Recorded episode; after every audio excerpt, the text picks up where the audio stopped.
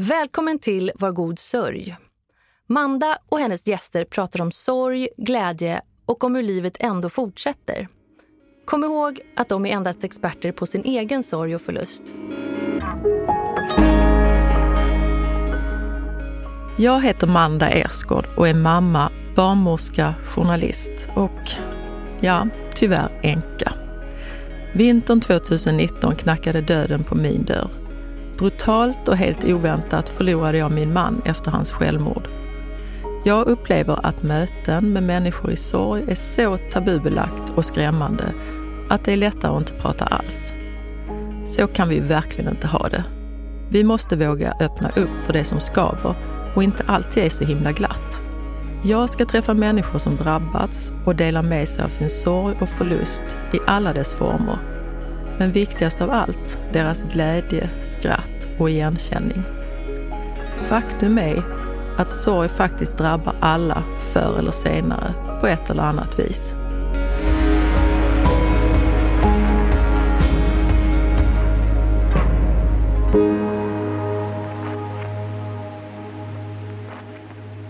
Nu ska du få höra en skakande berättelse i en människas liv om att dö, vakna upp och leva vidare. För åtta år sedan befann sig flygvärdinnan och tvåbarnsmamman Helena med sin familj i ett vintrigt Åre. Det var tidigt på morgonen, snön låg likt Manchester och solen sken. Det som skulle bli en härlig skiddag slutade i tragedi. Helena hade känt sig lite influensasjuk och plötsligt faller hon ihop. Det sista hon säger innan hon når hallgolvet var, nu svimmar jag. Hon hade fått ett hjärtstopp. Maken Patrik fann sig snabbt och utövade hjärt och lungräddning. Och tioåriga sonen Hannes ringde 112 samtidigt som han ser sin mamma ligga livlös på golvet. Hej Helle! Hej Manda! Nu kallar jag dig Helle fast jag presenterar dig som Helena. Ja. Vad ska vi kalla dig? Nej, du får säga vad du vill. Välkommen! Tack! Hur mår du? Jag mår bra idag. Idag ja. Mm. Men eh, värre igår eller? Nej, men det är lite upp och ner. Vissa dagar är bra och andra är riktigt dåliga. Mm. Skönt att du erkänner ändå tycker jag. Mm.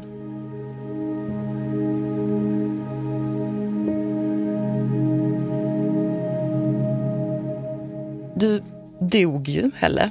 Ja. Och sen vaknade du upp och nu lever du vidare. Mm. Och, eh, kan inte du berätta från början, hur, vad hände?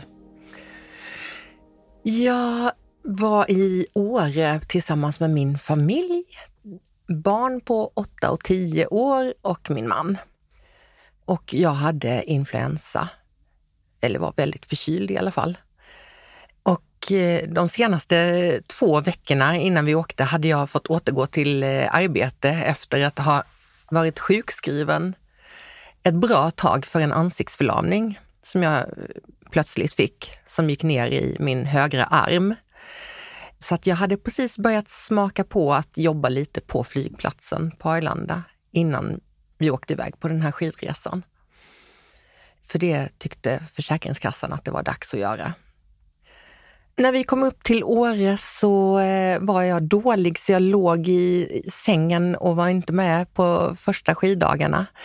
Men den här morgonen så gick jag upp med eh, familjen och sa att jag skulle dricka en kopp te innan de åkte ut i backen. Och det gjorde jag och det har jag inget minne av. Men eh, jag drack en kopp te och sen stod jag i hallen när de klädde på sig och var på väg ut. Och de var bara sekunder ifrån att gå ut med spända pjäxor och ryggplatta på ryggen och så. När jag plötsligt bara känner att jag svimmar. Och det gjorde jag och eh, då såg min tioåriga son att eh, jag var blå om läpparna. Han hann väl säga, har jag fått berättat för mig, att eh, jag lägger henne i framstupa sidoläge, för det hade vi övat på eftersom jag då jobbade som flygvärdinna. Så han la mig i framstupa sidoläge och när han vände runt mig på golvet så såg Patrik att jag var blå om läpparna. Och då började han, tror jag, direkt med hjärtmassage. Och under tiden ringde min son till 112 där de fick hjälp med hur de skulle gå vidare eller hur min man skulle gå vidare. Och eh, barnen gick ut utanför huset för att Patrik kände väl att det var lite starkt för dem att vara med och starkt för honom också förstås. Så att han sa, gå ut och se om ni ser ambulansen komma. Så det gjorde de. Och ambulansen kom och tog över Patriks arbete med mig där och jag svarade inte på defibrillatorn och gick inte att få något liv i. Så de paketerade in mig i någon bubbelplast för att eh, sänka kroppstemperaturen. Och så fick jag åka ut till helikoptern som stod och väntade på mig. Och där lyckades de få kontakt med mig då i, med defibrillatorn. Så kördes jag till sjukhus i Östersund och där låg jag i koma i några dagar. Och eh, ingen visste väl var eller hur detta skulle sluta eller fortsätta. Och jag har fått en fin bok därifrån där sköterskorna har skrivit lite dagbok till mig om vad de har gjort och vem som har varit hos mig och sådär på sjukhuset. Och sen så flögs jag ner efter fyra dagar tror jag till Stockholm och Sankt Görans sjukhus. Och den dagen som jag vaknade upp ur koman var på min 43-årsdag. Så det blev lite symboliskt att jag lever. Då var jag inte som jag brukade vara. Då var jag, hade jag väldig minnesförlust och eh, förstod inte riktigt att det var jag som var sjuk, att det var jag som låg på sjukhus, utan jag trodde att det var någon annan, att jag var där för att fixa lite. Och, ja, det var ju jättejobbigt för mina nära familjemedlemmar som fick komma dit och, och se mig. Men jag var pigg och glad i alla fall. Pigg var jag kanske inte, men glad var jag, säger min syster. Du var så glad. Sen eh, bytte jag sjukhus och jag låg där ett eh, bra tag. Jag har lite fragment, minnen av hur det var där på sjukhuset. Och... Hur länge låg du på Sankt Göran? Det är en jättebra fråga, men eh, jag skulle säga tre veckor kanske, en mm. månad. Nej, jag, jag vågar inte säga. Och sen blev jag flyttad till Danderyds sjukhus och där var jag ganska länge på en eh, annan avdelning förstås. Men jag kommer inte riktigt ihåg, men jag tror att jag blev utskriven någon gång. Det här hände på sportlovet i februari och jag tror att jag var hemma igen i maj. Efter att ha haft permis då och då förstås. Då var jag knäpp. Då var jag lite som en eh, senil person. Vad sa läkarna att eh, ditt hjärtstopp berodde på? Det är aldrig någon som har vetat vad det beror på. Det är bara så egna... De kunde inte se något fel på mitt hjärta då. Och eh, det skulle väl inte hända igen. Men jag fick en hjärtstartare inopererad, en ICD, för säkerhets skull. Ja, det var lite så att ja, ditt hjärta är det, det är inget fel på det, men det råkade stanna och nu är det igång igen. Så nu skulle jag kunna leva på som vanligt, var tanken då. Jag kände att jag var inte bra i kroppen heller och framförallt inte i hjärnan. Men självinsikten var inte så bra då så att jag fattade ju inte heller att jag var helt trög i huvudet.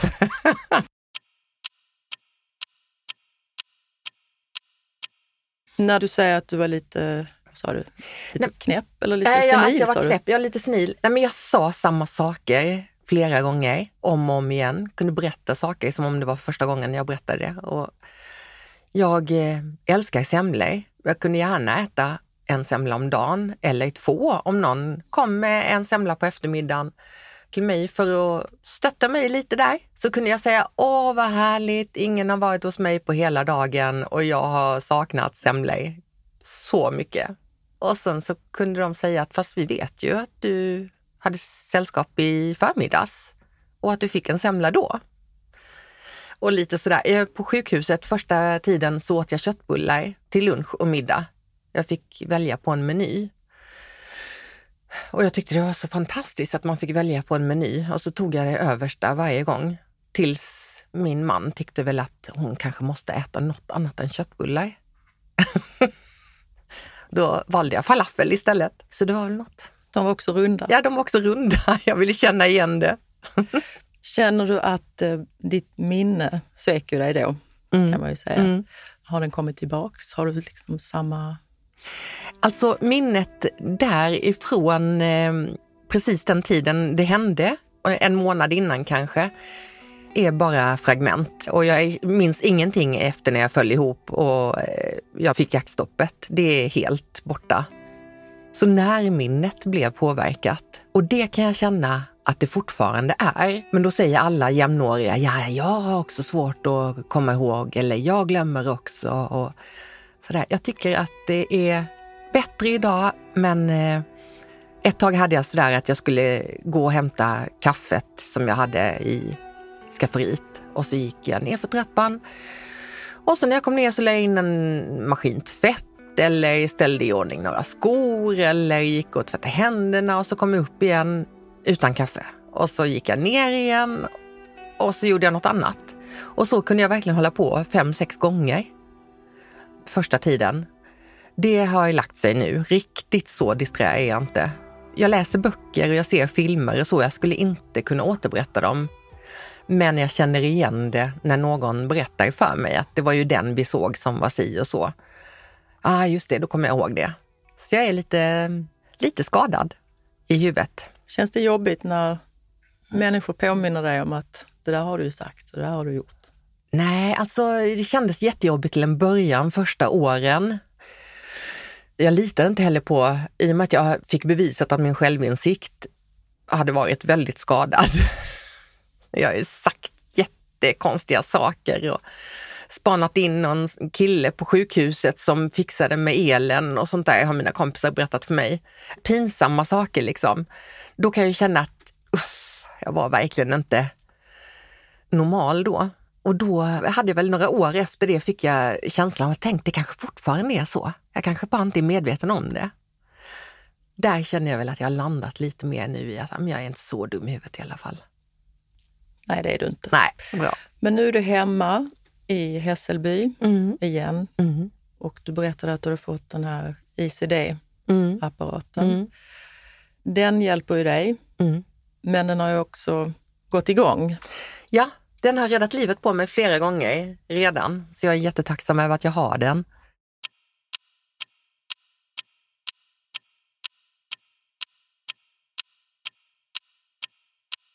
Det är ju skitläskigt när den slår till. Vid de tillfällena har jag redan varit avsvimmad. Så att jag har inte varit vaken, men däremot så har jag vaknat av den smällen. Det är som en hästspark i bröstet typ. Och eh, jag har vid några tillfällen sovit, fått den här sparken i bröstet och vaknat och låtit som i en skräckfilm. Lite så här. För att det är väl då jag hämtar i första andan efter att ha lagt ner. Så det har räddat livet på mig, som tur väl är. Och jag tror det har varit en trygghet för alla runt om mig att jag har den. Förstås. Alla tänker ju att oh, hon kan dö när som helst knallfall. Men då har jag ju den lilla apparaten som kickar igång mig. Är du rädd för att dö? Nej, det är jättekonstigt nu. Sen det här hände har jag nog konstaterat att nej, jag är inte alls rädd för att dö. Inte det minsta. Däremot tycker jag det skulle vara väldigt tråkigt att inte få vara med längre. Sorgligt förstås. Och jag tycker det vore fruktansvärt tråkigt för alla andra. Nej men på riktigt, de som älskar mig, som skulle, vars liv skulle bli påverkat. Tycker du att du själv har blivit annorlunda efter det här, efter ditt hjärtstopp? Ja, alltså jag har blivit jätteannorlunda säkert. Andra skulle nog kunna säga direkt med vad, men jag skulle vilja säga så här, åh ja, jag har börjat se meningen med livet och, och sådana saker. Men det såg jag redan tidigare, så jag behövde inte den lärdomen. Liksom. Att sätta värde på varje dag eller varje frisk dag. Men eh, jag har nog blivit mer, jag har nog blivit lite sarkastisk, lite bitter kanske. Jag har nog, det har nog mer slagit över på den sidan. Jag kan känna att livet är ett sånt in i helvete skitgrej att eh, gå igenom. För att det händer hela tiden hemska saker. Fast i olika nivåer för olika personer. Alltså det som är skit för den ena är ingenting för den andra. Man kan ju alltid jämföra sig och hitta någon som har det värre. Men om man eh, inte håller på att jämföra hela tiden, vilket jag tycker är eh, väldigt jobbigt när folk ska hålla på och jämföra vem som har det värst. Eller vilken tur att du inte, att det inte blev si och så istället. För det här är ju min verklighet och min sorg och min skyldighet att ta hand om det jag är i nu. Jag har nog förändrats så att jag har blivit lite bittrare. Du säger att det är din skyldighet att ta hand om din egen sorg. Men hur är det med barnens sorg? Ni lever i en familj och det var åtta år sedan och ni lever tillsammans varje dag. Hur känner du med barnens, hur uttrycker de sin? Det är ju min största sorg i det här. Det är att barnen har blivit så påverkade och, och min man förstås och ja, alla jag tycker om. Men eh, det är svårt också att säga hur barnen hade varit om jag inte hade varit med om det här och de inte hade upplevt sin mamma svag och döende och, och så. Alltså på något sätt så tror jag att det har gjort dem eh, mjukare och varmare och snällare. Och på ett annat sätt så har de ju fått se den här svarta sidan av skitlivet alldeles för tidigt. Men det är nog det som jag sörjer mest över. Jag sörjer inte så mycket över mitt eget förändrade utan för barnens förändrade liv. Pratar ni om det hemma? Ja, men vi pratar jättemycket om, vi har inte locket på om någonting. Automatiskt har det blivit att vi skämtar mycket om det. det är ingenting är skambelagt utan man får säga vad som helst. Lite sådär, nästan så att det går lite för långt ibland faktiskt. Men de har blivit härdade, de har blivit, barnen är, eller ungdomarna är de ju nu, de har liksom blivit sådär så att när jag åker och gör en hjärtoperation, då är det som att jag ska åka till tandläkaren och göra en liten kontroll bara. Det är lite så här, jaha, okej, okay, ja, vi ses sen. Och i, mina svaga stunder kan jag tycka att buhu, buhu, de bryr sig inte om mig. Och i andra stunder så känner jag mig jätteglad och lättad över att de är så vana vid att det går bra. Liksom. Tror du inte också att din humor som du har i dig, att du har ju humorn lite som ett vapen också, så att det inte blir för. När du förklarar hur din medicinbox ser ut. Om jag har två piller som jag försöker ta så har du en låda som du beskriver som någonting du inte får locket på längre. Jaha. Börjar fundera på om du ska köpa en box till. Mm. Jag är pillertrillaren. Ja men humor, eh, det är absolut mitt vapen. 100 procent. Det är enda sättet att komma ifrån negativa saker förstås. Det är ju att ha positiva tussar och stoppa in. det finns ju någonting som när man är i sorg som man kan uppleva som man absolut inte vill uppleva. Det finns ju olika känslor man kan ta till sig. Man är ju ledsen och allt möjligt. Men det finns ju en som vi har pratat om och det är avundsjukan.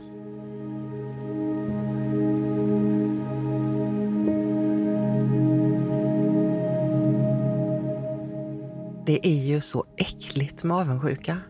Man känner ju sig så ovärdig när man är avundsjuk.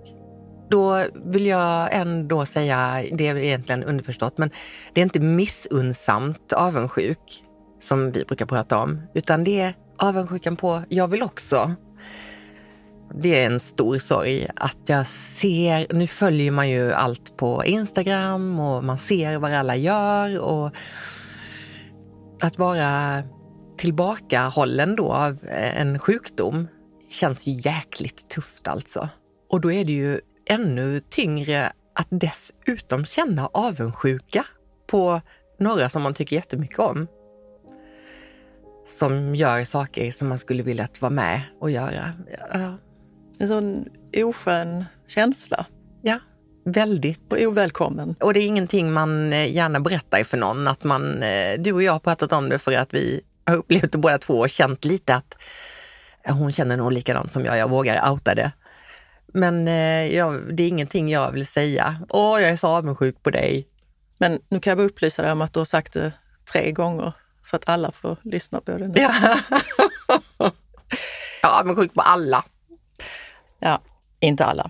Men jag tänker på det som du har sagt till mig någon gång att nu har du berättat om din humor och du känner ju ändå den här sorgen och det är ledsamt och så, men ibland så frågar jag mig hur du orkar och du har berättat, bland annat har du berättat innan du går och lägger dig på kvällen. Det kan ju ha varit Min kanske... lilla mentala inställning. Ja, men din, den tycker jag du ska dela med dig av, för den tycker jag alla borde försöka. Jag försöker också, men du gör ju det bra. Berätta, vad är det du gör? Ja, men när jag går och lägger mig på kvällen så försöker jag oavsett hur ledsen jag har varit under dagen eller hur glad eller hur arg jag är på någon eller vad som helst så, så tänker jag att jag ska försöka säga till mig själv tre saker som har varit positiva under dagen. Och det kan ju vara skitsvårt om jag har legat i soffan och tittat på serier hela dagen och sen dessutom gjort mig ovän med något barn eller någon man eller någon hund. Men eh, då får det vara, det ska vara positivt och det ska komma tre stycken grejer. Så då får det vara att eh, jag är glad att jag är len på innerarmen. Eller jag är glad att eh, min säng är skön. Men helst ska det ju vara sådana saker som att jag är jätteglad över att mina barn är så fina. Eller att mina vänner är så fina. Eller att jag har världens gulligaste man.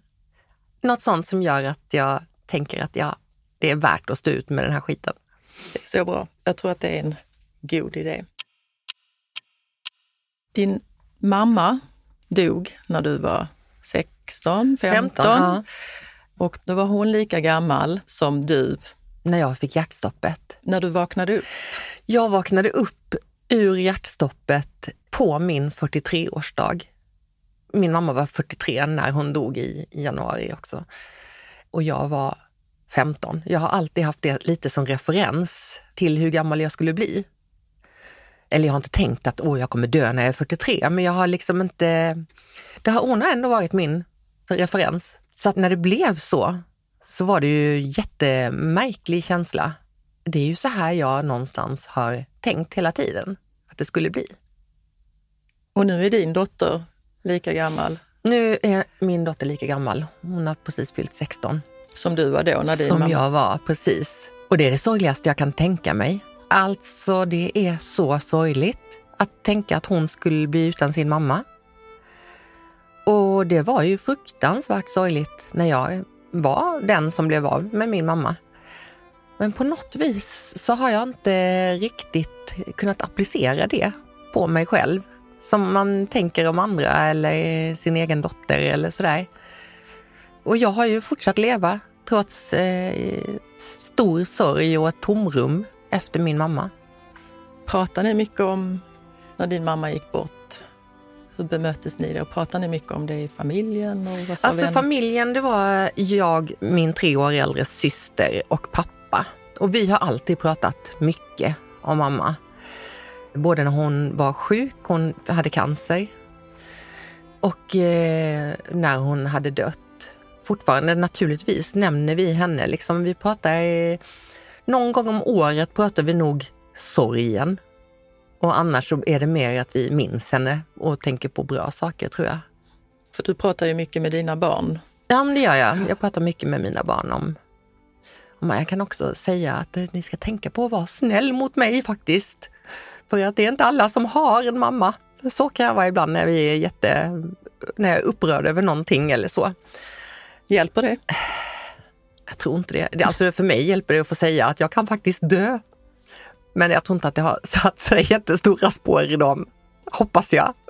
Man kan ju beskriva dig som mitt i ett sorgearbete. Mm. Du har en sjukdom, ni lever med den, Mm. er familj och eh, ja, de känner ju till allt om dig. Men hur, hur tycker du människor runt dig bemöter dig? Alltså vågar de fråga? Hur? Men alltså det är lite olika sorger och olika bemötanden. När det gäller min, min mamma, sorgen över min mamma, så har det alltid varit eh, lite, oh det ska vi inte prata om och så lite sådär att man inte har gått in i det eller folk har inte vågat fråga. Nu med mitt dåliga hjärta så är det en eh, nyfikenhet tror jag som driver folk att fråga mer. För att det är ju väldigt intressant att man kan byta hjärta och ja, Alltså sorg är ju, har man inte gått igenom någonting som man har behövt sörja för, så vet man ju inte hur man ska närma sig det. Det enda man kan, eh, som jag skulle önska av folk som eh, inte vet, det är ju att fråga. Jag vet inte hur jag ska vara när jag hör allt det här. Jag tycker det låter så hemskt och jag vill inte säga någonting som eh, upprör dig eller... Alltså så önskar jag att man bemöter någon i sorg. Istället för att bara gå under radarn på något sätt. Så är det ju. Mm. Din eh, klocka har inte ringt när vi har varit här. Nej. Det är vi ju. Nej, jag jobbade som flygvärdinna under många år och då hade vi standby. Så man fick sitta och vänta lite på att telefonen skulle ringa så blev man utkallad till Skellefteå eller Bangkok. Och så är det lite nu för mig hela tiden. Jag är på standby känns det som. Ringer klockan så ska jag ha min lilla väska packad och kunna dra iväg på en timme. Hur har det sett ut? Vad är liksom förberedelserna inför? Nu pratar vi alltså om att nästa steg är att du ska byta ut ditt hjärta. Mm. Hur ser det ut? Måste du ta massa prover? Vad...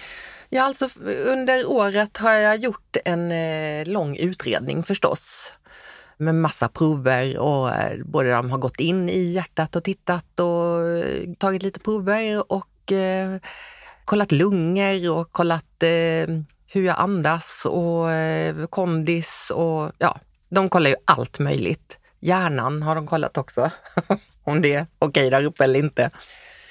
Så att eh, alla de förberedelserna tog väl eh, ett år ungefär. Efter det, när jag väl fick okej okay på transplantation, så kan jag nu få lite starkare mediciner och jag får var fjärde vecka läggs jag in en, ett dygn för att få ett hjärtstärkande dropp som gör att jag blir mycket starkare så att jag överhuvudtaget kan gå omkring och vara lite levandes när jag väntar.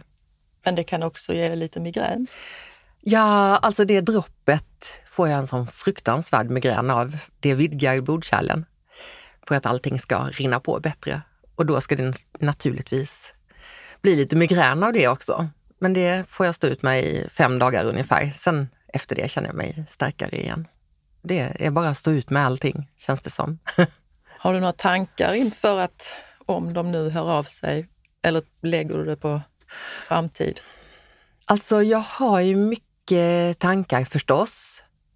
Men det som eh, skrämmer mig mest, det är ju återhämtningen efteråt. När man har eh, haft eh, hela bröstkorgen öppen och det ska läka och den smärtan och sådär. Det är ju sånt som, som känns jättejobbigt.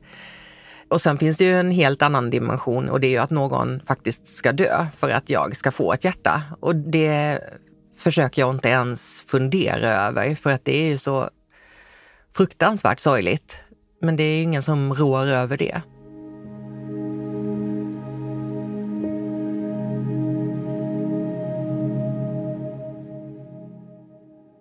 Vad tycker du att sorgen har gjort med dig? Alltså sorgen över min mamma som eh, jag fick redan när jag var 14-15 där då, har ju format mig jättemycket och påverkar mig mycket mer när jag ser tillbaka på mitt unga jag än vad jag tyckte då. För att jag visste ju inget annat. Alltså man, eh, det är ju det man tar sig igenom saker, för man, man är i det och eh, har inget val liksom. Men jag kan se tillbaka på eh, vänskapsrelationer under skoltid och i tidig 20-årsålder och sådär att, att jag kunde upplevas säkert som lite krävande. Jag ville veta att man hade sina kompisar till 100 procent och jag gav 100 procent också. Något mittemellan var liksom inte aktuellt för mig. Och nu när jag har blivit vuxen, kan man väl ändå kalla mig, så inser jag ju att även vänskapsrelationer kan ta slut. Precis som kärleksrelationer, att det är fullt normalt, att det inte har med mig att göra eller min person eller så. Så att det, det hade kanske sett annorlunda ut om jag inte hade varit i sorg under hela tonårs och 20-årsåldern. Att jag hade haft mer självförtroende i mina relationer. Skulle du säga att du var lite bättre rustad för det som hände nu? Ja. Det är folk som har sagt till mig att, att du kanske behövde lära dig någonting. Och då har jag tänkt att, va? Jag hade ju redan lärt mig så mycket i sorg och allting. Så att, varför skulle jag lära mig ännu mer av det? Det blir ju lite konstigt. Men jag är rustad, jag klarar mycket, jag är stark. Det kan ju vara en sån där kommentar som man kan få, som mm. inte menar något, ingen menar något illa, men jobbig att höra. Skitjobbig att höra och någonting som också varit jobbigt, som jag har hört många gånger, det är Åh, jag skulle aldrig klara om min mamma dog. Och det är klart som fan att man inte skulle klara det. Det tror man ju inte. Men när någon säger så, så är det nästan som att det skulle betyda att jag älskar min mamma lite mindre än vad den personen gör. Lite sådana skumma saker och det kanske man kan, man får säga fel när man inte vet vad man ska säga, absolut. Men man kanske bara kan vara lite ödmjuk inför det och säga att jag kanske säger fel saker. Jag pratade med en kompis på gymnasiet, kommer jag ihåg, som var troende. Och då frågade jag henne, för jag är inte troende, och jag frågade henne, hur kan det vara, du som är, tror på Gud, varför tror du att det blev så här för min mamma? Och då svarade hon att det kanske var någonting som mamma hade gjort och behövde straffas för. Oj. Och det har jag haft med mig alltid och tänkt att va, kan det ha varit så? Funkar det så? Men det har jag sedan avfärdat för att hon var väldigt snäll. Helen, när det har varit som allra mörkast för dig, ja. hur har du lyckats att vända det? Ja, i våras där innan jag fick besked om att jag skulle få ett nytt hjärta, då var det väldigt, väldigt, väldigt mörkt. Och jag har liksom inte riktigt, eller det var liksom fysiskt som att jag hade gått ner i källaren och det var liksom bara fuktigt och mörkt och äckligt. Och det, jag kom inte upp för den jädra trappan. Jag vet inte sjutton vad det är som får mig att, jag tror det är viljan att familjen ska ha det bra som har fått mig att bara släpa mig upp för källartrappan och, och komma tillbaka och, och bara göra allt för att inte hamna där igen. Något specifikt kan jag inte säga mer än så här basala grejer. Gå upp, duscha, borsta håret, klä på sig, kanske ta en promenad. Jag har hundar så det gör jag ju ändå. Det tror jag har varit lite räddning. Att inte bara gräva ner sig i sängen och stanna där. Vad tänker du då när det har varit så här? Jag har tänkt då att jag kunde precis lika gärna för min egen del dö. Det hade varit lika bra om jag hade dött första gången jag fick mitt hjärtstopp.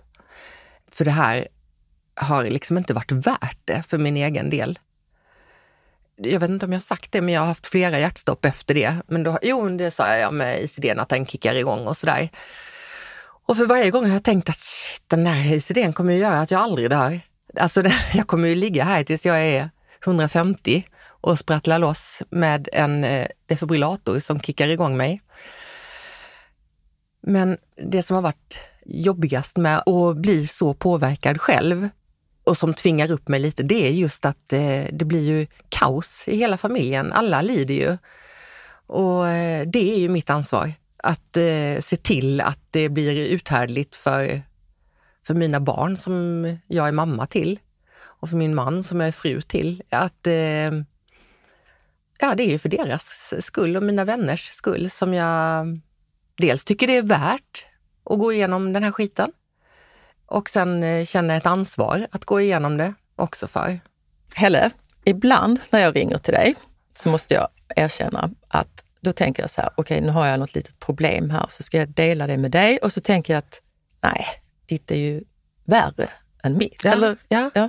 Ja, men det är jättevanligt att folk eh, jämför och säger nej men inte Nej men ja, det är, mitt är så litet, mitt problem är, det är ju ingenting jämfört med ditt och så, men då skulle jag inte kunna prata med någon till slut. För då är ju alla så här vardagsproblem mindre än att man har ett trasigt hjärta. Det är verkligen en sån grej som eh, påverkar vardagen och som har förändrat så mycket i relation relationer till folk, att folk drar sig lite för att berätta något för att inte ska de säga någonting som är jobbigt, för det är ju inte hälften så jobbigt som det jag går igenom typ. Nej, och egentligen är det ju så att man vill ju ha det där samtalet får kanske glömma sitt eget Absolut. en liten stund och få vara Absolut, lite... och få vara den som kan stötta lite och, och sådär. Just det här med att jämföra tycker jag är jättekonstigt. Både att jämföra på ena hållet, eh, inte ska jag, eller de som jämför åt andra hållet säger oj vilken tur att det inte är så här illa. Det är lite tufft tycker jag när, när man ställs inför jämförelser. Det är mycket bättre att bara säga det man vill, vara som man vill och uttrycka att nu känns det här tungt för mig att berätta om min trasiga sko. Men jag måste ändå säga det. Då vet jag det till nästa ja, gång. Ja, jag tycker att det ska du inte tveka över. Har du upplevt någon gång att eh, du har träffat någon på stan som vet vad som har hänt dig och som ser alldeles förtvivlad ut? Så att den personens sorg blir större än jag kanske inte just nu har träffat på stan, men jag har absolut varit i samtal med människor som har blivit så fruktansvärt ledsna över vad som har hänt mig eller så att det nästan slår över att jag får trösta den istället för att kanske den kan säga något värmande för mig. Men allting det funkar ju. Det beror helt på vilket humör man är på också. Är jag, är jag mitt snällaste jag och omtänk, mest omtänksamma jag så är det okej. Okay. Då säger jag det är inga problem. Har jag en dålig dag så kan jag tänka, fy fan vilken egomänniska eller åh, hur stora problem ska man ha egentligen? Lite så, det, så är det ju. Man pendlar ju, man tycker ju inte samma sak varje dag. Man får bara gå in för att vara snäll mot varandra och tänka att ingen vill en illa. Vad gör dig riktigt glad? Mina kompisar och familj och hundar. Ja, alltså jag blir skitglad av att bara prata med mina vänner. Tack för att du kom hit Helle. Tack snälla Och tack Amanda. för att du finns varenda, varenda dag. Ja, tack. Detsamma.